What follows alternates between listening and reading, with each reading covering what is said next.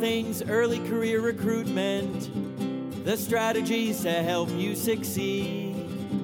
We'll help you work with Generation Z with all the information that you'll need. It's the Jack and Ollie Show. Okay, take two. Okay. Hello and welcome to the Jack and Ollie Show. I'm Jack, And I'm Ollie. and today we have with us Anna Champion. Hi, Anna. Hello. Thank you for coming. And the topic for today, something a little bit different from what we've done so far, and it's part of our global series on graduate recruitment. And we're going to be starting with Asia. Um, we've got Anna with us, as I mentioned.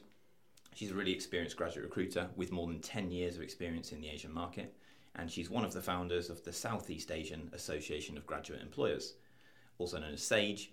And in addition to that, she also runs the Hong Kong Graduate Employers Network. Thanks for coming along. Pleasure. Nice to be here. Yeah, and also we've got to say that Anna did Something bring. very special. Uh, we've never had a gift brought to us on the. Early Careers podcast, but today has been the day. Hopefully, it will be the beginning of a trend. so we've got some Cadbury's chocolate fingers. There are other chocolate fingers you can buy, but they're the best ones. The best ones. Yeah. So yeah, thank you, Anna. That is Yeah, really appreciate it. exceptional. Pleasure. Appro- appropriately Asian, I feel. yeah, not quite. We worked out that they're not quite born in Asia, owned by Mondelez, which are American, and Dairy Milk is from Cadbury's, which is Birmingham. But they're sold in Asia. So there we go. There's the theme of the It's a day close. Oh, yeah. on Asia, and we're good to go. Right, so uh, maybe you could let us know a little bit about your background, Anna, and how you ended up in Asia and the things you've been doing there in the last decade. Sure. So um, I, I, started my career here in, in the UK, Mhm. um, working in the legal graduate recruitment and development side and then um, into banking. Yeah. Um, and then about 10 years ago, I had the opportunity to move across to Singapore. Um, I was in Singapore for five years, heading up uh, campus recruitment and development for Asia for Barclays Capital. Mm-hmm. Um, and it was there that I noticed that, in comparison to in the UK, where we have a lot of support around um, with the, the Institute of Student Employers or AGR as it was then, Yeah. I had I had very little support in terms of people to turn to if I had questions or data um, provided, um, and that really sparked the, the the thought to start the SAGE, the Southeast Asian Association of Graduate Employers. So I I s- actually take it for granted, don't you? When you you know when you have access to a network and the information, the research. Yeah, just don't really think about absolutely. I mean, there are network, there were networks there, Right. Okay. um, but not in the same way, and it wasn't to the same depth. Um, and I mean, some of the things that used to happen were were quite um, different in terms of the things that people used to do. So, for example, when I first arrived, um, all the banks used to share the intern CVs with each Yeah. other, which was totally crazy. yeah. um, makes life easier though, in one way, right? yeah, if you know who your competitors are hiring, you just go in. But we, but we needed to move on, and we needed to have a bit more format and a bit more strategy towards um, recruitment, Mm-hmm. um, and to move it forward. I think in terms of a, an industry, Right. and so that's where the, the the setup of the Southeast Asian Association of Graduate Employers came about. Mm-hmm. I then catchy title. I know. it rolls off the tongue completely. Um, and then um, I actually then moved to Norway, which was slightly random, but um, we had a, a family move to, to Norway. Yeah. Um, and I was there for a year and a half. And in that time, uh, trained to be a coach and then moved back to Hong Kong uh, five years ago. Um, and we, I, I then set up my own company at that time and had my own company for a while, consulting and building. Um, and in that, we also realised that the Hong Kong network needed a bit of refreshing. So I worked with Right. somebody else to refresh that that network.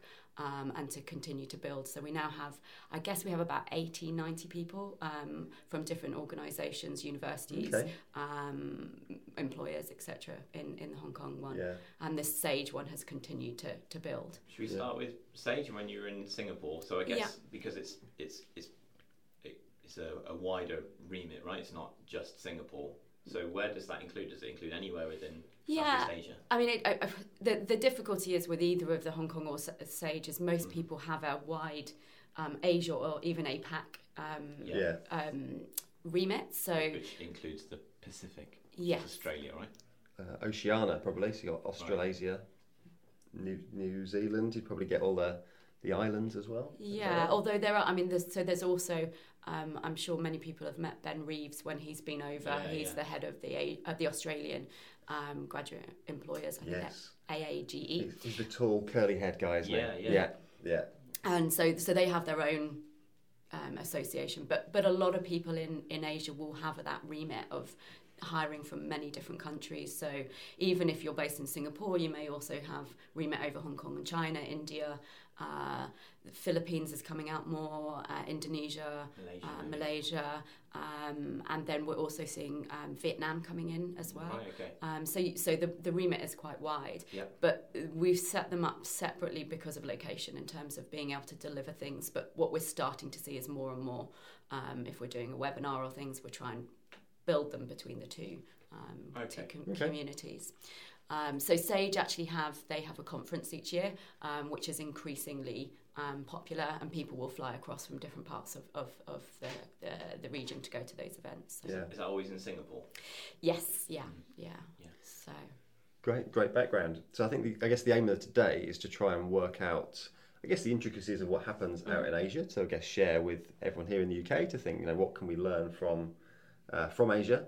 Um, it's a bit different, and also just to get a bit of perspective, because I guess a lot of listeners will be, um, you know, graduate recruiters in the UK, whether universities as well or schools and colleges. So I think just the, an insight into what it's like doing a very similar job but on a very different part of the world um, would be really, really useful. Um, so, one of our first questions, in fact, some of the um, research we've done about the complexities of Okay, doing this. go, yeah, a bit of background on how it differs, right? A bit of It's a background. bit bigger, isn't it? Yeah, yeah, yeah, just a little bit bigger. So, I looked at some research. How many countries do you think there are in Asia? 403. That's too many. There's Oh. 192, 193 in the UN. Just kidding. Yeah. Anna, Uh, go on. do I need to? Go on, uh, you're- I this mean, is going to look really expert. terrible if I get it wrong, though. To be honest, I've, I've got the answer. Have you got the answer already? I've written it down. I've written I'll it down. I'm guessing down. it's about 30. 30 plus 18 is correct. So 48 Very countries. good, yeah, got it exactly Not right. bad. 30 Um, million square kilometres, so the 30 bit was also correct there. That's what I meant, really. Yeah. Uh, we worked out actually, and this is for APAC, there's about 4.2 billion people Wow. in APAC, That's um, which is quite, significantly more. yeah, the quite majority of the whole of the world. Compare that to the UK. So obviously you've got four countries in the UK. Um, that covers 245,000 square kilometres and there's 66 million people. So in comparison, we've worked out there's basically 10 times more countries. Uh, looking at Asia and APAC, it's 122 times larger Wow, you really have figured. in size. Oh, I've done some research. Yeah, and there's 64 times the amount of people. Wow, does that mean you well. get 64 times as many applications? Wow. We'll come on to that later, I suppose. Maybe. And also looking at also the obvious differences, uh, time zones. Languages, I suppose. So yeah, there's 11 different time zones, 14 different languages, Yeah. usually split into your English, your Cantonese, Mandarin, Korean. I'm sure there's loads of other uh, ones in there too. And obviously the cultural differences as well. There's going to be some real big differences there. Yeah. Yeah. It's interesting because actually a lot of people just view Asia as one country from Yeah. outside. Yeah, right. Um, I mean, I certainly even thought that when I first arrived in Singapore and had to fly to Japan and was surprised that it took me six hours to get there. Um, Yeah, right. So you, even you know people that are st- supposedly knowing stuff about it don't always see it as as the differences. So Yeah. And, and I suppose that's also slightly more difficult, especially if some of these businesses are headquartered in the UK or the US and they're not spending a huge amount of time there and they're setting the same sorts of targets and expectations they do for their teams in, in other places. But it's actually probably quite a lot more difficult. If you've got to do campus visits, yeah, you might need to travel to six countries to do that Mm. rather than, you know, take the train on six days of the not six days of the week because they don't usually do them five days of the week. you get what I mean. Yeah. Yeah. Yeah, and- so and- how do you battle that? How, how, Well, it, I mean, even on top of that, you also have the different um, schedules that the universities have in different countries as well. So we're talking about um, Australia, if you have got Australia, or even if you're trying to target Asian students that are in um, other countries as well, which Right. is which is, Is that so a common approach? that's a very common approach. So when you're just talking about Asia, that's one part of it. So that would be the the local candidates. Yeah. But you also then have all of the students that go over, and I've actually done a bit of research as well. There's um, prepared with I know I've got some stats here. I, I only got a few, so I'll, I'll be careful how we use them. But there is um, apparently the demand for higher education in China has increased by forty three percent in the last ten years. Um, Wow. But um, that actually that number is actually seventy eight percent increase uh, overseas, so Chinese students actually studying Right. overseas. So there's been a decrease in number of Chinese students going to university or want to go to university. Yeah. And the most of that growth has been actually those students going overseas to study. Totally. I mean, I think we're, we're starting to see a change in that, but that Sure. in the last 10 years, that has been a big, big, big change. And so you've got these Chinese or Singaporean, Hong Kong students um, or Indian student or any any country really overseas. So they could be in Australia, they could be, um, which operates on a completely different schedule. So they're our worst, I guess, in terms of trying to fit them into the, the, the recruitment, Right. where you actually they start in January, February time, uh, or because they graduate around December, and Okay. so the cycle's completely different to. Um, the, s- s- the hemisphere here in terms of European timelines. Yeah. Um, and then you've got America schools.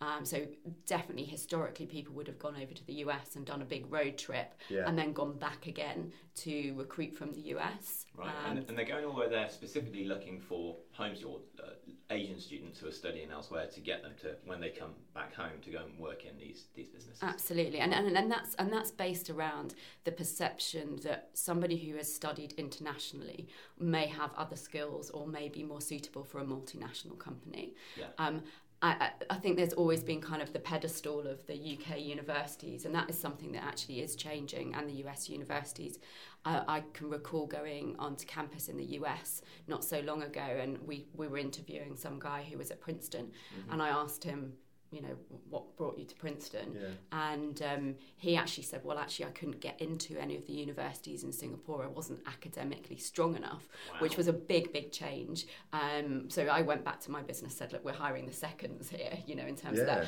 But it's but it's not just about the academics. It's about the the skills that they pick up. There's an expectation that a student that's studying overseas will have got better English language skills, obviously, and, and some of the softer skills. Where um, in Asia, the focus really is on the academics, um, and it's a very process-driven uh, academic system, or it has been in the past. We are seeing changes there, but that's Yeah. historically that's what's, So what's how happened. does that? Uh, that's really interesting. Like, how, how does that differ? Do you think then to the UK? Like, because we've obviously got a strong academic system, Yeah. but do you think there's more of a focus vocationally here, or there's more?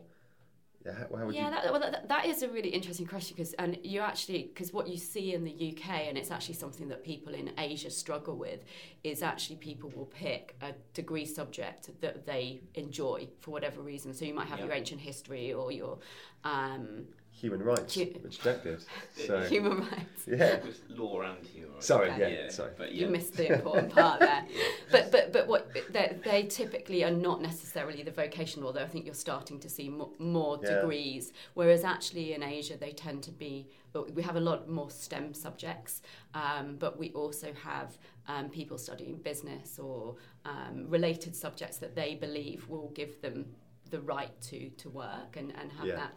But but I think the difference, the main difference is that their focus is in the classroom, whereas a UK university, it's not just about the experiences in the classroom, it's about the, Yeah. the whole uh, educational experience of going away from home, um, working, being involved in sports societies or whatever Yeah. like that. That in the past in Asia has not been so pushed, um, and certainly even when I'm looking at CVs or helping students put together their CVs, they're often very scared to put their extracurricular activities on there because they Right. believe a long list of academic accolades is better. better than Yeah. anything else. And I suppose there's some practical differences. I think it was something we mentioned about when we were talking um, earlier. We were you, we were talking about um, some of the psychometric tests that people do, Mm. like numerical reasoning and verbal reasoning. It tends to be that people score much higher in Asia than they do, say, in, say in Europe. Yeah.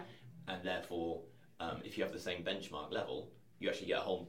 Uh, it defeats the purpose of having the, the assessment selection process because you get you don't eliminate people, you have more people going through. Absolutely. And that's kind of interesting, like some practical. Um, and I suppose that's also when it comes to interviews as well. If you're asking questions about what they're doing outside of their academics, yeah. people might basically say, no, I'm not doing anything, even though they are. Yeah, and, then, and there's definitely a fear around what can I share. Oh, and it, it's, it also relates to work experience as well. So what you typically see on an Asian CV is, say for example, they've been interested in investment banking, is that you will see a series of investment banking internships. Like every single year will be the same internship but with a different company.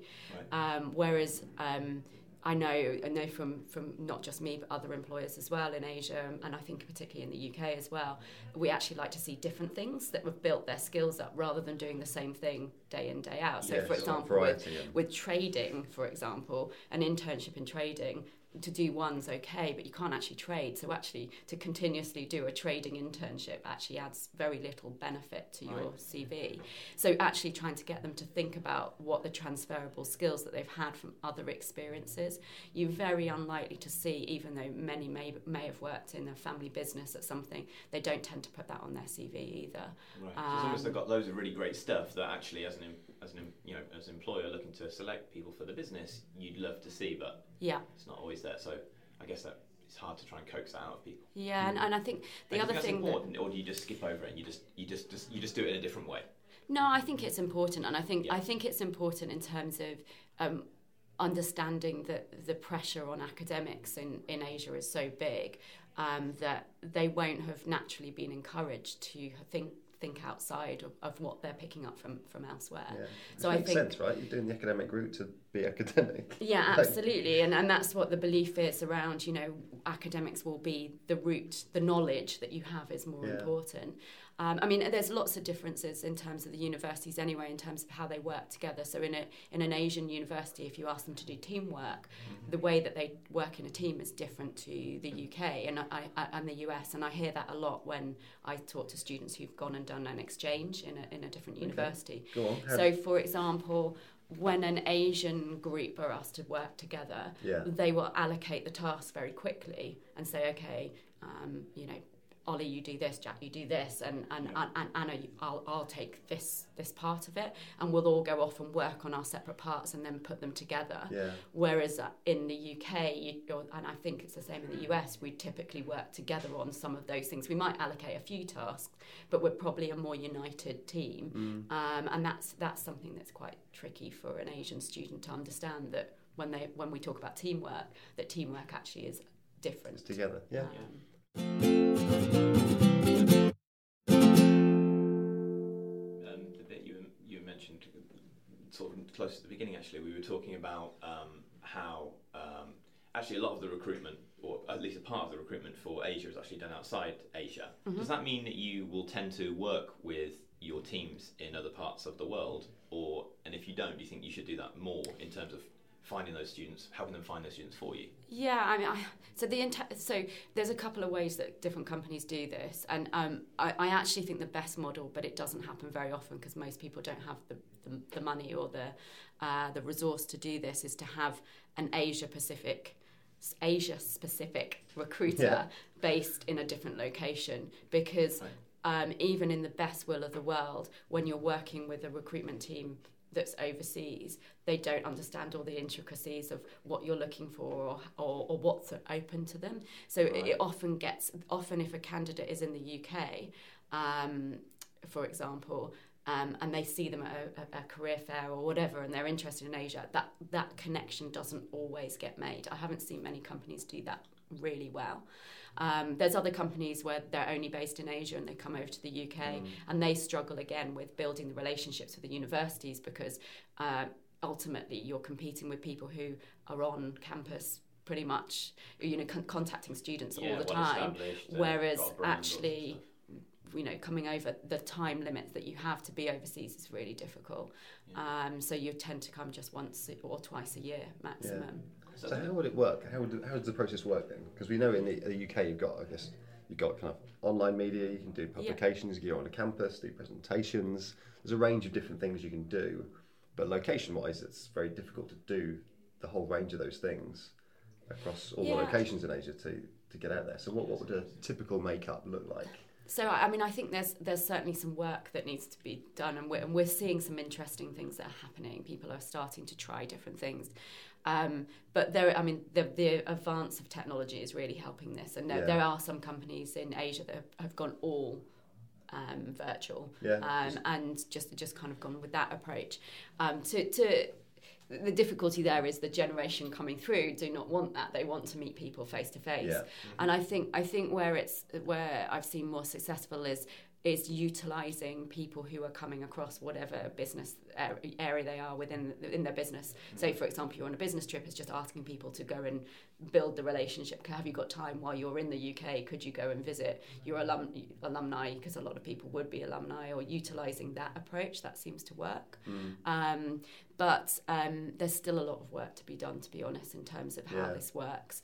Um, the interesting thing is that I guess in the last 10 years, we've also seen a big change around students from Asia used to go to the UK or the US with the intention to stay in those locations. Yeah. And now we're seeing more people wanting to return. So they're using it as a leverage to, to be um, in a different country to come Okay. back. Um, but that presents a whole load of issues around. Um, engagement the expectation of somebody who's been overseas is more so they, they tend to be screened a bit harder in terms of we expect them to have better language skills and we expect them to be more commercially aware because they've been overseas and that doesn't always filter through because unfortunately a lot of students just as I guess I have done a little bit in Asia you tend to stick with people who you've got the the connection with before. So immediately in a room I can probably find the English person and and, and you know go and talk to them. Not to say mm-hmm. I haven't got friends from other backgrounds but you know that's that's a natural mm. inclination and that certainly happens here is that Asian students tend to stick together and Yeah. therefore some of the international exposure they don't actually get despite being overseas. Yeah, especially because some, I guess, some of the unis that do have like large, um, I guess, populations of overseas and certainly Asian communities, like they they all, like I said, there's so many of them, they all mm. kind of stick together.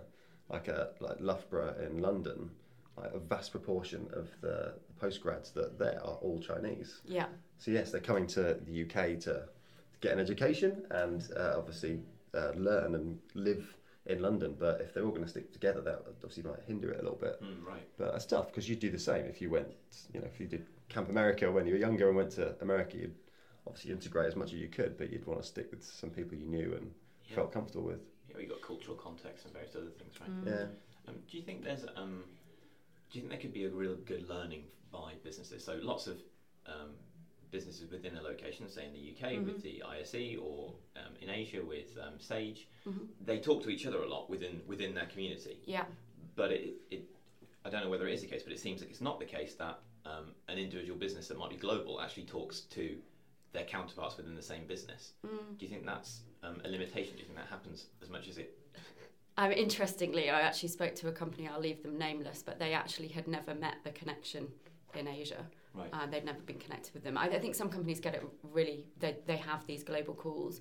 Yeah. Um, but I mean, I think I've, I've flagged to you before that when we've, we've been talking that, you know, I even, I'm a, I'm a pretty extroverted person who likes to have their opinions heard.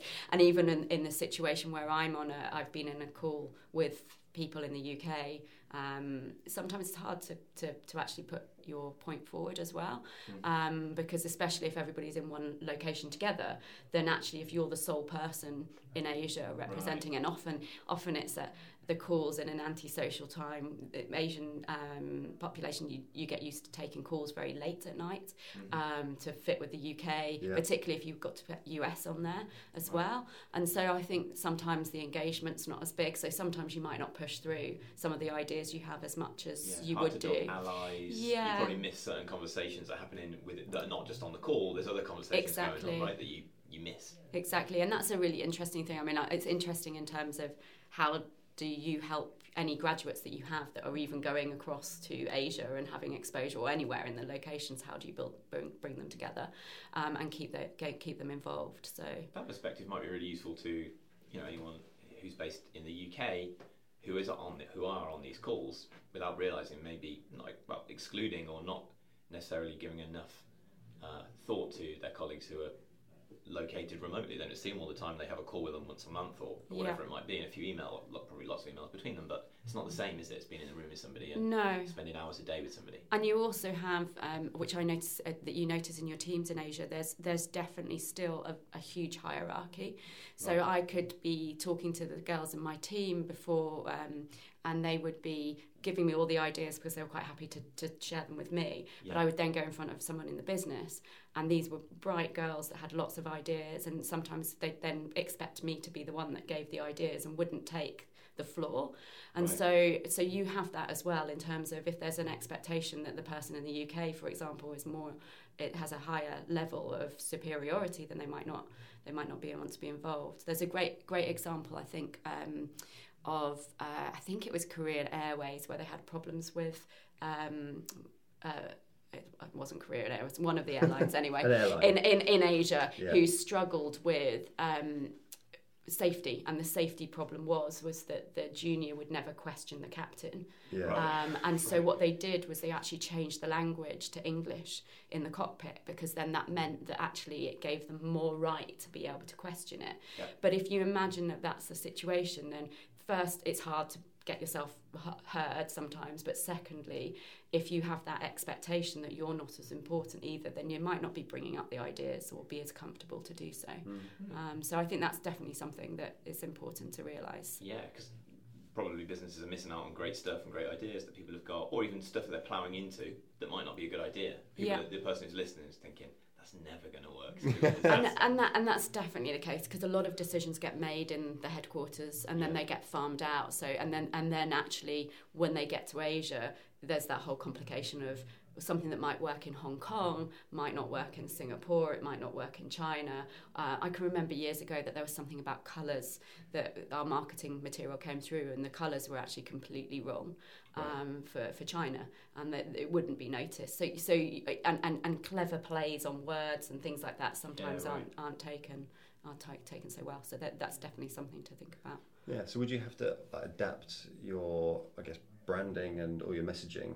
Obviously, you'd have to change the language and stuff. yeah But would you have to change the the way it's structured and Sometimes. So Yeah. I, I mean, my my advice on that is always to find some to ensure that if you're building a global strategy for, for your marketing is actually to find somebody who has somebody in Asia that knows Asia. Yeah, because um, definitely that I've been in cases where we've had pu- push of something or an activity on campus or things that just won't sit well. Yeah, um, and as you say, it could be different in the different locations within Asia as well. So actually having somebody who knows the different elements of Asia and the different types of population is also important. okay, Do you think that um, somebody who's a graduate recruiter in Asia, Mm-hmm. um, because they have a much wider variety, so many different um, things to consider, do you think it makes them a better better graduate recruiter? I'd love to. I'd love to say great yes. um, obviously, you know those that have been in Asia for a long time are, Mm-hmm. are clearly better. um, no, but um, I, I'd love to say yes. I think the problem that we have in our market in Asia is that we have. Um, we still have a lot of turnaround um, and, and, and having a career in graduates it's not seen as a necessary career path that you would want to take. So actually, a lot of them are encouraged to go outside of the graduate space or early, early career space Right. into more generalist roles and things. So so we don't have the same quantity of experience within our in our market. Those that are experienced Yeah. are, are incredibly experienced and mm. understand. A, a, a, there's some, some brilliant people out in Asia, but the junior people don't always have that that scope. So it's something that that's one of the other reasons that we set up the Southeast Asian Association of Graduate Employers and the Hong Kong um, network was to try and push careers in in this this area and to develop more talent. Right. Um, so that's that was one of the things that we wanted to do. That's one of our objectives. Give it more status and help people understand it. Yeah, better. yeah. Well, I and to see that there's more than just an operational role. Yeah, well, even in the UK, the early careers is seen as a stepping stone Mm-hmm. before you go into experienced hire. But like you say, it's actually really important to make sure that if you stay in there, you're going to become an expert. Yeah. Um, But it's much more common for people to to stay in it, though, aren't there? There's a lots of people do stay in early careers recruitment for their entire careers. Of course, but it sounds like in Asia that they, there isn't as much of that. No, not at the moment. I mean, there's there are there's some some senior Yeah. people now, but but yeah, we in the past we haven't had that. There's been a lot of parachuting somebody in. So if we were looking for for hiring talent, it would often come from the UK or the US market into Yeah. Asia, um, and we're now starting to see some really good homegrown people, but it, it's taking time. Yeah, Um, makes sense. So maybe there's more opportunities outside of the UK. Hmm. there definitely are. Oh, I got a question. I meant to say it earlier. Go on then. Um, Is it relevant or is it? uh, I don't know. Let's see. Let's find out. What is your favourite? I no. Um, so there's 64 times more people in Asia. yeah. Do you find yourself getting huge numbers of applications, or it doesn't work like that because people people are, it's a geographically based role. Yeah, that's a good question. Uh, like, uh, so numbers do tend to be big, and I think we're still a little bit hung up on getting big numbers of applications. Right. Um, you also get, I think, you get more people that are not fake, but they kind of go through that. I can't remember. There's, there's a terminology for people Mm-hmm. that don't don't really want to make a genuine application. So we get a lot more um, of those as well. Right. What Um, please their families? I don't know. I mean, I don't know on that. I think it's just uh, you know even just trialing to go through to the, Oh, the right, okay. tests to see what the tests are and things yeah, like sure. that. So I think I think we still see that, but I mean generally the numbers are pretty hi- high. Um, you don't get you do get interest in internship, but the conversion from internship to graduate program is a lot. We're, we're, we're further behind on that. Yeah. Um, How come? I think it's just historically um, there hasn't been such a great turnaround. People haven't, I, and, and maybe it's because of the strategic conversations. So there isn't a discussion around internships feeding into the graduate program, or there's Yeah. always this fear that there might be someone better out there, and so they Right. hold off from making Offers. the offers. Um, so so it's not that unheard of that some people will go to an internship and then have to either reapply or go back through a certain part of the process to get their full time job, which obviously in the UK you would never have, Yeah. or, or most companies go time, straight isn't in. it? It, yeah, and that's I think it's an education thing. It'll Yeah. take time. We, the numbers are definitely increased. You definitely see, and people. It's not that people aren't doing internships. It's just that they don't necessarily see it as a strategy around. If actually you put all your effort into the internship hire, got the right people on the internship, Yeah. and then filtered through, you'd have less work to do, which is something that the UK cottoned onto many years ago. Yeah. I just don't think we've done we've done that. Do you? Um, uh, Do you think? Do I you think it will? Do you think? is that I think it will. I think Yeah. we're moving in that direction. It's just taking time. I don't suppose you have any um, more specific numbers, like the number of um, applications per place, or I don't, and this is something that we're we're desperately in need of is Yeah. more data for us. Um, and and that it's interesting. That's one of the reasons that I um, have a close connection with ISE is because I can get data Yeah. that I can then compare with. It doesn't. It, it won't give me exactly. The, the answers, but it gives me a bit of it. benchmark. It's something that we've been talking about um, a number of years um, to try and do some more data. Mm. But the problem is, is when you're talking to a market where people haven't been used to collecting data in Yeah. the same way, um, that actually it's difficult for them. It it's kind of scares them off to ask the, for, for the data. So it, that will take time to build up as well. So if you're getting loads of applications, in, how how are we filtering those, and how are we going through to uh, dare I say assessment centres when you've got people all over different countries? Yeah. So so it's I mean it's broadly the same basis. So a lot of people in Asia will utilize a system that looks very similar. So I, I think I think a lot of companies um, they will set the the tone because there's also this concern around if for example you have graduates in Asia you want them to have the same quality as you do in other locations so Yeah. so you know you've got to have it broadly similar um, there are some universities and countries that ask us to do to, to fulfill in certain ways. So India would be one of those examples where actually you have to go on campus to hire from the Indian Institutes of Management, right. and they have these crazy. Uh, But you have to like conduct the interview there. you there. have to conduct the interview there, and they, they, Right. they have this crazy system where it's. Uh, I think it started as three days, but now they've added day zero in front of one, two, and three, and depending on who you four? are and your importance, you, well, I think well they push yeah, well they push push the more important companies to day zero. Right. Um, so the banks and the um, consultancies tend to be on day zero now. Um, but that's a crazy situation where you literally go through their their book of CVs. Uh, or they can apply to your system and they can go through a couple of tests before you see them. Yeah. But on, you actually have to interview them in, in a very short period of time and it starts at 7.30 in the morning offers start about 7.45 and they start Okay. whispering round Wow. but you might not get to see everybody who's on your list because they may have accepted an offer somewhere else. It's absolutely mad. wow. But Um, you Sounds think about it, exciting. It's, yeah, it does Oh, it's very it, yeah. kind of The energy. But like, isn't that the, the great way of doing it? That you just do it all in one day. Like, doesn't in the US they do that, quite a lot of campus Yes. interviews as well. and that and that's another area that we have the same. I, I think I think it is to a certain extent. I think what happens though is um, particularly somewhere like India. So if you have alumni from that from those universities, um, they have if they see a ranking of the so there's there's this all Indian ranking which is basically um, where you stand in the whole of India in, Amazing. in terms of your your exams before you get to Oh, university. right. Everyone that has a ranking. I don't know if it's everyone, but at a higher level, Oh, yes. okay. Yeah, yeah, when that- you're through a so, so, level. so, so you can, if you see an Indian CV, you often see all Indian ranking there.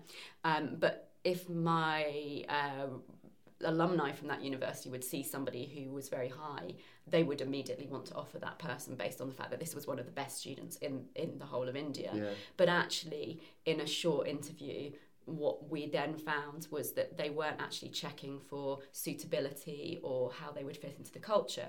So actually, it didn't always work that well. So rush. And you It's just look, at, you totally look at a few metrics and you go, look, they're, they're- in the top 2,000. Amazing. We've got to get this person. And, so, Absolutely. and if I don't get them, someone else can offer them in the next the next interview. Yeah, and that and that certainly comes Right. true. So you start hearing on your list, they're like, oh well, you've lost ten people because they've been offered by I don't know which other bank or consultancy, and so the pressure becomes bigger to make decisions quicker, and then you can't let they can't leave you if they leave you. They can they they don't they don't have to accept your offer. There's you know there's there's rules around it. So basically, people are pressurizing them to make a decision quickly and us to make a decision quickly. So it is it it so does is there anything good about it? I mean, you know, just it sounds, absolutely hilarious thing to do and it's great fun Yeah. um, So everyone but should do it um, as, uh, everybody You should do it as an experience, I think yeah. Do you know how they do it in the US, Ollie? You were saying that. I, I just anecdotally know well, that. but the US, the system is, and this is something that Asia, for us in Asia, when we're recruiting the US, really struggle with, is because what, what they typically do is they start with a presentation or whatever on campus, mm-hmm. and then they gradually funnel down through their activities on campus. So it's much more campus driven. Right. So I might do, uh, so first of all, I'll do the presentation, then I might do a, a cocktail evening where I've looked through some CVs and I've picked people that I think might be suitable. And then from there, I start to see which candidates I might like to see to a case study, for example. And so then I bring them to a case study. So effectively, you're almost doing the assessment centre it, as you're marketing on campus, um, but you're gradually screening down so that actually, when it comes to the interviews, they know enough about you and you know enough about them to actually complete it within an interview. So, uh, or super day as they call them from Asia. Super day. Yeah, yeah. When we go over there, they're all super days. Do you think that model could work in the UK, Uh, where you go to campus and you interview them? I, I, I mean, I think there? I think in some ways people are doing a similar. Uh, with, with whereas they build more relationships with universities and they're on campus more, Hmm. of course, people are starting to feel and, and see the people. I, I think in the UK, w- with the big push on social mobility, I think that's where we would probably start to see some candidates fall out Yeah. based up not it wouldn't necessarily favour some some populations. Yeah. Um, and I think it also depends on the hire. So with the Indian one, to be honest, if you're hiring a very technical role, then actually the academics and how they present themselves, if you're just going to ask them some problems in an Yeah. interview, actually is enough to get them Yeah. to get them in. Something that Ben Um, Schwenk talk, talked about in the uh, podcast we did on um, psychometric testing. Mm. Yeah, So- series one. Yeah, series one. Things that re- require a high level of cognitive ability work much best better on your simple academics or your results of particular Yeah. tests rather than an interview. Actually, doesn't really add that much to, to that type of role. Yeah. Totally. Yeah, no, absolutely. So, uh, so back that- to your sorry. question was around so the recruitment. So in different locations Yeah, we have different we have different things. So that's But- India. It's a good focus on India. Yeah, it's always interesting on India. Yeah. Um, and um, but in but in um, and that's not the same in every Indian university, but that's the, that's the that's the yeah, general. that's, that's the the top level. Okay. Um, but in terms of um, generally, um, it would follow very similar. So most of the companies out in Asia are now doing the online numerical and verbal reasoning test. One thing I would say, which is definitely worthwhile from a UK perspective, if you're working and implementing some of these tools, um, to kind of talk to the Asia team, is I've found that a number of people think it tests their English ability, um, and actually there is nothing on there that tests their English ability. It's about their the, the, the skills and the verbal skills that they're Yeah, yeah, using, and therefore actually to to encourage them to encourage their, their their candidates to take it in their local language if they can, because otherwise you're not really seeing a fair um, Assessment of the- assessment of that yeah. person. Yeah. Um, but yeah, so normally you would see something along the lines of a numerical v- a verbal reasoning test. Yeah. Um, not normally much more than that, but normally two. Um, and then um, application forms or CVs. CVs are still very popular, like Yeah. a, or a s- um, quasi CV and um, and a couple of questions. Um, you then tend to see um, a video interview. Um, which has been hugely helpful in the recruitment process for Asia. Right, Um, I still recall locations. location, time zones, Yeah. setting them up. I mean, I can remember very vividly the amount of telephone interviews that would be set up, but because of time zones, either the candidate would miss it, or and, and that would completely blow the team because they were trying to they were trying to telephone interview someone Yeah. late in the day or early in the Mhm. morning so that they could fit their time zone, and it just it was just really really complicated. That's good. yeah. Um, But talking about other podcasts we've done, we had Adam Gretton. Mm, Uh, he finished off series one and spoke about um, video interviews. Yeah. He works for Sonru. yes, And Yeah. yeah, say how uh, that kind of ex- example that you can allow you to look at it whenever you want Yeah. just saves you all that kind of time of setting it up, asking for them to turn up, waiting for them to turn up. If they Yeah. don't turn up, what happens then? Like there's so much admin that goes around it. there And actually, definitely is. Yeah. Video interviews will help streamline Yeah, that. absolutely. But the interesting thing I think that's not happening, and it's something that we're working on in Asia, is trying to emphasise to the students what the benefit of this video interview is. Yeah. Because I think um, I certainly find lots of people struggle with that concept and would rather speak to someone on the telephone. Mm-hmm. Um, but actually understanding that, because sometimes our time from application to hire can be extremely long because you're dealing with these different locations as well. So you might have people on hold in different locations. what sort of time scale might we? it about? could it could be as much as six months. Sometimes it's Right, re- it's okay. it, you know ridiculously long. So that's something that I think most teams are trying to work on is reducing it. So video interviews would be one of those. Yeah. But I think explaining why that part fits in and what be- benefit has to the stu- to students and the candidates is really important. Yeah. So you said the Um, reception from the student side is that they don't. What, they find it harder. What- What's your kind of They they thoughts? they struggle. I think sometimes they struggle. Uh, to build, they feel like they're not building a relationship with somebody, and that's Yeah. something that they really want. Particularly where you've got candidates maybe applying from overseas to a, co- a company where they haven't had a chance to be in the office, or you know that's something that we struggle with a little bit in terms Yeah. of how do you visualize yourself in that environment.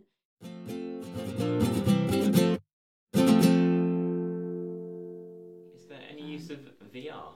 So people can like do a tour of the office Yeah, or, or, or I- whatever. I haven't seen much. Um, there's a couple of companies that I know that in Asia that are using it for induction programs, so I'm guessing that we'll see it come through.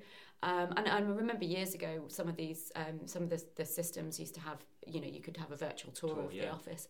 I mean, you sometimes see those, but um, not so much. And, and there's not so much trend at the moment in the earlier stages, where in the UK you tend to have insight days and spring sessions Yeah. or whatever they might be in the first and second years. Yeah. Still in Asia, we're, we're normally on campus year three and year four um, of Right, the so degree. four years. Ah. A lot of degrees are four Right, yeah. That used to be the same in, in Europe. Yeah. I mean, not say in the UK until the Bologna Accords, was it? Where they What's this? yeah, where they standardised degrees to be three years. So Ah. it would be very common in say Spain or Italy. You could basically you chose when you took your exams. So let's say you were studying four modules. If by the end of the year you thought I'm not really ready for this one, you just took two modules. So your degree might take seven years or eight years, and you just stayed at university for a long time. Wow. But now the, I think it was the Bologna. I could be wrong, but I think Yeah. the Bologna Accords basically uh, made that three years. So that's all over Europe. It's the same. Okay. In the US, it's four years, right? A degree. I think so. W- w- four years for us is, is It's probably standard. more standard than Yeah. three years. And, and even to the extent where I, I think the universities have been doing quite a good thing in Hong Kong. There's a couple of universities where if they want to take a prolonged internship, so if they want to take six months off, Mhm. they actually just add that to the end of their degree. So it doesn't always help with you know them rolling off and being neatly in your Right. process. But what it does give them is flexibility to get some some decent work experience as Mm, well. That's good. Yeah. Um, So do you think there'll be more employers thinking about doing your, your insight weeks or work experience I- day, open days? I think we're getting there. Yeah. Um, I, I, it's interesting, and I think this is something that um, I think there's a, there's a certain. I, for me, when I look at the at the Asia market, I think there's. It's great that actually we don't have the companies going in so early. So you very rarely will get a company going into a school. Um, and and directly saying, okay, this is who we are, this is what we what we do. So you don't have that very long relationship, um, which in some ways gives the students more time to think about different careers um, and explore different things rather than putting the pressure early on. But I think we will start to see it. And I think the law firms have started doing it, and then as, as they learn from the UK, and, and, and- I do think there's a there's a, a, a an interest and appetite from it from the students. Yeah. But I think the broader kind of, I don't know, industries is probably Yeah, more important at this it's point. hard Yeah. because I think even in the UK we've got like the professional services, law, banks, Mm. all those industries have done you know work experience days or weeks and done them really well. And they're Yeah. a brilliant feeder for their internship program and then the graduate programs. Um, but only only just now we're starting to see more of like the IT firms starting Mm. to run these programs, like engineering firms to start doing insight days. yeah. I think BP do uh, a good one as well. Like, so this it's not particularly like as if everyone does it here. Yeah. I guess you just get enough talent through your interns or grad program. It's also a lot of competition based, isn't it? Mm. it say, Mm. say within a particular industry, say say professional services. Usually, once one of the professional services Yeah. firms starts doing something, all the others are doing within 12 Yeah, months. and they just follow. Same with law firms. Same, Yeah. And so it often goes industry by industry by industry rather than uh, market by market because it's Mhm. about your direct competitors, isn't it? Have they Yeah. got advantage over us because they're doing this? And, and we're seeing we're seeing that kind of on that note we're seeing a lot of that happen with some of the other tests that we'd be putting putting in. So we're seeing more gamified assessments as well. Yeah. That's something that's taken off this last year, where um, it certainly has happened in the professional services firms that and consultancies that one of them decided to take on a gamified assessment tool, Yeah. and then the rest of them are like, oh well, actually, interestingly, we should we should go for it as well. Mm. Yeah, right. Um, so we definitely have that that trend Yeah. there. Do you think they'll work better in, in Asia? Uh, I think I think uh, Not that they don't work well here. I think they, they work well here. I think I, think, I- mean it's still early days. I think with Yeah. all of these, I th- I still uh, one. There was a really interesting session that the Sage had uh, about a year ago in Singapore. Singaporean students tend to be a little bit more savvy and a little more, more questioning of what the process is and why they're being asked to do something. And one of the responses was, you know, why would you gamify something that's really serious to me? My career is serious to me. So why would you gamify that process? Because that's basically saying, well, it's not as important. Yeah. Um, and that was only a few people. You know, that was a population giving some feedback on a Yeah, on a panel. But I, I think, I mean, definitely we're into gaming in Asia. There's a lot of trend there, Yeah. so I think I think there's probably interest in it in terms of, you know, it's fun to do and um, and it and and hopefully it widens up uh, the scope, maybe even away from. Um, all of it being focused on academics as well, being able to pick up some of the skills. So Yeah. I think I think I think it, it it's the, where it has been tried, it's being received well. It's just a case of setting why why we're doing it and what. Yeah. what advantage it has. Okay. So we explored quite a lot of the recruitment process Mm-hmm. there. We've t- and we've touched on certainly geographically, like India and maybe an intric- intricacy uh, Mm-hmm. around India. Uh, are there other, like intricacies that you see at different locations, or uh, and in fact, do you need all all locations to be to have representatives coming into the business, or will you kind of take anyone who applies? It, it uh, that varies p- from company to company. I mean, some so there's obviously need for say for example, if you've got a specific business that you're facing off to. So for now, a lot of companies are developing in some of the the, the lesser developed uh, countries, so Vietnam, uh, Indonesia, um, Myanmar. You're starting to see the need for people who have language skills in that. Yeah. So so evidently for that, you definitely are trying to find. Ja- Japan's always a complicated market to go for. Right. Uh, Japanese and English speaking doesn't go hand in hand as well as some other countries, and actually finding the Japanese speakers in an, in a English speaking university is also quite complicated. So that's that's always been quite complicated. Just because there aren't Um, many of them, or is it? Uh, I think, I think historically, Japanese has been more important. So even even where Yeah. you've got a, gl- a- a global firm, e- and it's English speaking everywhere else. If you go to the Japanese office, often they speak Japanese still in there. Right. Um, so um, so I, th- I, think there's a there's there's still a, a focus on keeping themselves, their culture, and, and, and Yeah. things there. So so that I think then gives us an, a harder time to find them.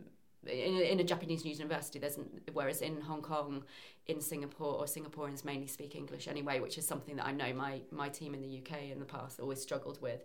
You know, I think even when trainers had trained them, we used to get feedback, and it was like, oh, they're they're doing really well considering English isn't their first language, and it's well, English Right. is their first language. yeah. Right. Um, this is like another example of a lack of understanding of the of the market, right? Absolutely, absolutely. I mean, they speak Singlish, which is an interesting version of English, Yeah, but but it, I but um, uh, they definitely, you know, the, the English is, is their main spoken. In fact, in Singapore, they're struggling with keeping Mandarin. Um, they're, they're having to really push So that Don't you through. also have Tamil and Malay as They other do. Important languages there? Yeah. Right. Yeah, absolutely. So you know, there's different, the, and, and Singapore has many different cultures within Singapore, and they, Mm. they do a good job at keeping keeping those going. Um, so so so lang- so most other countries though English if it's an international company they'll speak English in the company in Yeah. the, in the office. Yeah. Um, even in, in Hong Kong, even though there's many Cantonese speakers, Cantonese is probably stronger than English. Yeah. Um, for many of the many many people, English will be the spoken language. That's the accepted um, that you Right. would speak in English. Whereas in Japan, not so much. Mm. Um, Interesting. Insight, yeah. Should we move on to maybe some of the things that we can we can learn? So Sure. the things that the rest of the world could learn from Asia, and what um, Asia could learn from the rest of the world. Yeah. Where do you want to start? um, I guess it, so. I guess let's let's have a think about what Asia Asia could learn from the rest of the world. I think. I mean, I think we have made massive steps forward in Asia in terms of the recruitment, but we're still probably behind in terms of thinking about it at a more strategic level Yeah. and building longer relationships um, that will last, rather than just kind of going in and, and, and operationally finding a solution. So this means like Um, the insight days, internships, building a longer relationship with people from when Yeah. they start university. I suppose. Absolutely, and also just having that strategic vision that a graduate may, you know, An where does intern might lead graduate to a, a graduate Absolutely. position. Yeah. Yeah, absolutely. So that would- that would certainly would be something that we can learn from, and stuff that's going on in the UK, I think is is is excellent um, um, in terms of building the strategy.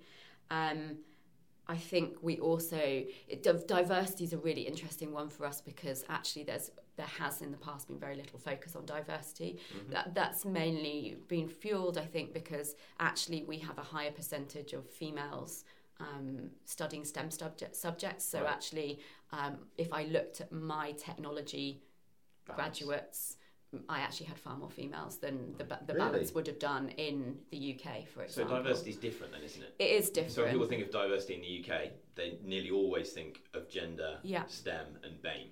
Yeah. Like black, Asian, minority, Yes. ethnic. Yeah. And I guess diversity in Asia doesn't mean the same thing. No, I mean, I'm- I mean, that, that- some of those issues are starting to come up. Sure. Cer- certainly, you know, females to leadership. That's that's that's definitely a discussion, Mm.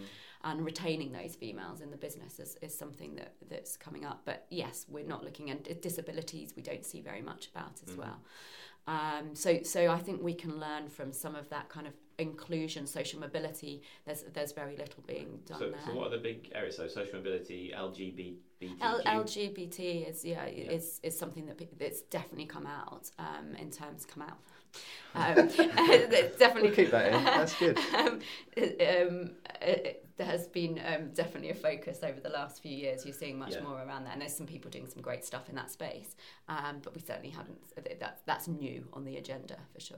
Okay, yeah. Um, Right. Um, any other things that? Yeah. What other Good. learns? We haven't talked about Learnings. learnings. We haven't talked about apprenticeships. Yeah, we don't see much on apprenticeships No, at all at the moment. That's not. I, and I think that's so. That actually is probably one of the other learnings that that Asia has from from overseas is Yeah. that less focus on academics being the the route to success um, in a in a workplace. So academics are still seen as a, as the big indicator. So I, I actually had to think about this quite recently around if if you were going to build a program. Would you would you have any appetite for taking people who hadn't been through university? And my guess is actually that on both sides there would be not many people that don't go to university because that's the well in, in terms of that wanted to work in some of the, the bigger corporations because that's just the, the route that's been made for them and, and Mm. parents pressure to get into get the right academics is, is, is rife um, It's driven, driven by the parents, you think? I think Is it's driven. I mean, it's culturally Yeah. academics is seen as, and, and, and if you were going to, if you're going to work hard, um, in as as a parent, then what you're going to invest in is is academics and, and Yeah. sending your children to a good university. You have that everywhere. You have it in the Philippines. A lot of the foreign domestic workers who are the maids that help in, in, in Hong Kong, Mm. actually the sole reason that they're doing that is to give their children access to um, education. I've heard like these extracurricular schools are super popular in Asia. So Yeah. after you finish your full day at school, you go and spend another three or four hours studying some more. Totally. At a separate private institution. Yeah, and that's definitely. I mean, that's that's massive. And it's just Um, trying to get ahead, just incrementally to get a better, just so, better so grade. highly valued. Yeah, that- it's it's very highly valued. I think I think um, it's interesting. I've spoken to a few um, people who ha- who are older and have said, "I wish that we were starting to change that." And I think there's support that actually it needs to change, but slowing them down is is, is very difficult once you're on that passage to do it. I think. I mean, I think if uh, more employers in Asia would would follow some of the UK where we take away the academic results as a as a screening tool that Yeah. would that would definitely help but but getting to that point and persuading people that that is a necessary Mm. requirement is is very difficult um, I mean it's shocking we have a very low uh, very low age of uh, suicide I think Hong Kong has one of the lowest ages reported where a seven year old committed suicide because he didn't get into the school that his Oh, Wow. parents wanted him to get to That's so you've Wow. got pressure really early. Yeah. You have they have interviews for the for preschool. Even even at um, three or four, they could be going home with loads of homework. So you know, and, and, and kids stay up a lot later as well, which is a really wa- random thing from from a, particularly Right. from an English perspective. You still see kids around at like eleven o'clock, twelve o'clock at night. Mm. Um, because that's what they do, So the and then kids in the UK have just got it got it got easy. it easy. Yeah. Yeah. so Um, and um, is there anything that do you think the UK could really get from, from Asia? Yeah, I mean, I think we touched on the fact that learning about different cultures. I think A- Asia, ha- you have to focus on not just seeing one solution for all. You have to look at what you would need to adapt to to different. Um, different locations and to different groups of people so actually interesting on the diversity what we're not doing is doing loads on the diversity but we're probably doing it in a different way because we're Yeah. also looking at inclusion just generally Mm. um, and so we're always considering different groups of people and how that would impact if it's location based or, or how, how to how to deal with difficult things and that also leads on to the second one which is I think we're better at, at sometimes um, because of that at trialing new technologies or you know adapting things so China Right. I mean China is moving so so fast the amount of new stuff that's says, coming right? through Everyone who goes there, whenever I speak to friends who go to China, they're always like, "Oh my god, it's this like you can't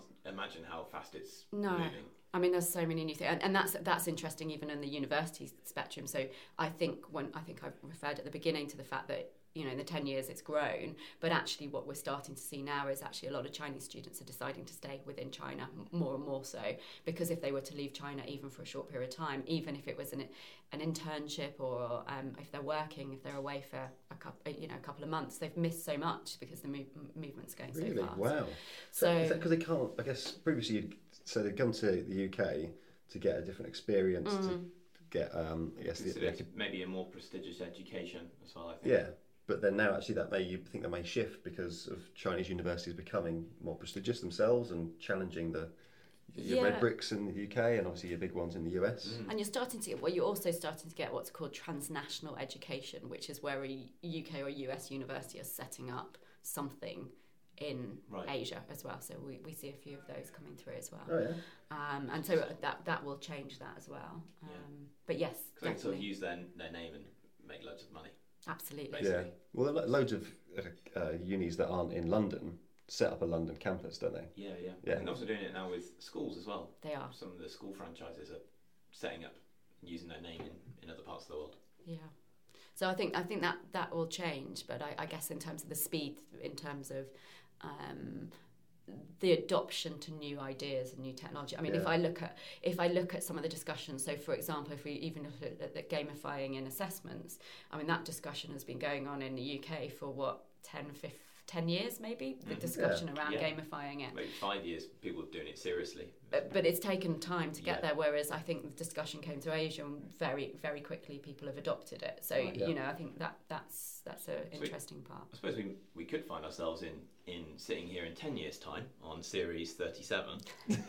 and we might With find beards, that. Your Yes. Zimmer frames. we, we may well find that, uh, you know, in lots of areas, maybe maybe Asia is actually at the forefront of graduate recruitment because Well- it's moving so quickly. I mean, my um, I, what I think would be amazing, and I think is probably not that far fetched to, to, to consider, is actually what will happen in the future is it will be this dis- discussion. Whereas I'm coming over to the UK to talk to universities or whatever, and, and Yeah. finding out about their universities, and, and trying to sell companies in, in, in Asia to the UK universities. I think we'll see the flip. Yeah. I actually think you'll see UK recruiters coming to our universities in Asia, uh, and I've I've been kind of talking about this a little bit in, in, in our markets and saying, you know, you've got to be aware of this because Mm. suddenly it's going to get competitive, and in which case, Asia recruiters will have to raise the game to to to in, in keep recruiting to Asia rather than having to, you know, the, the competition is, is fairly small within Asia because you're only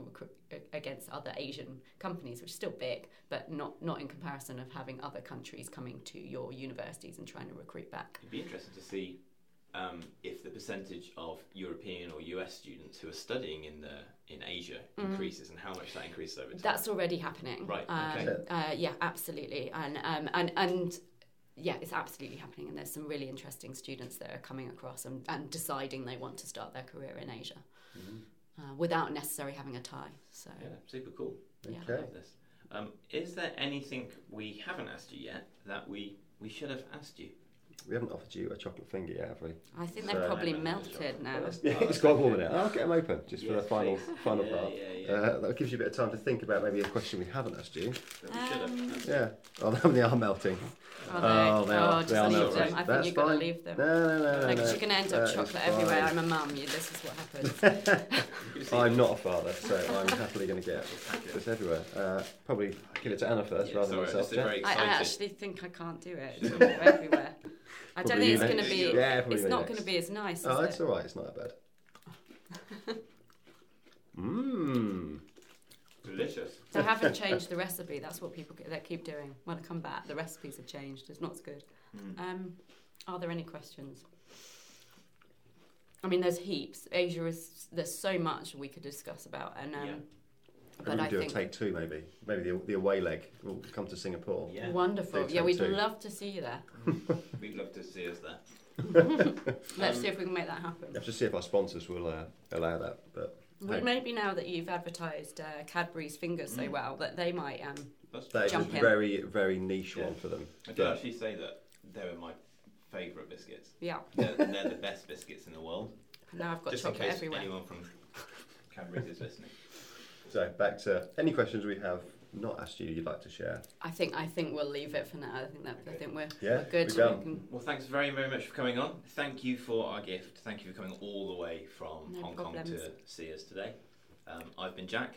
And I've been Ollie. and I've been your Asian correspondent. Lovely. Thanks. Bye. Bye. See ya. Great, thank you very much. Yeah. For all things early career recruitment, the strategies to help you succeed. We'll help you work with Generation Z with all the information that you'll need. It's the Jack and Ollie Show.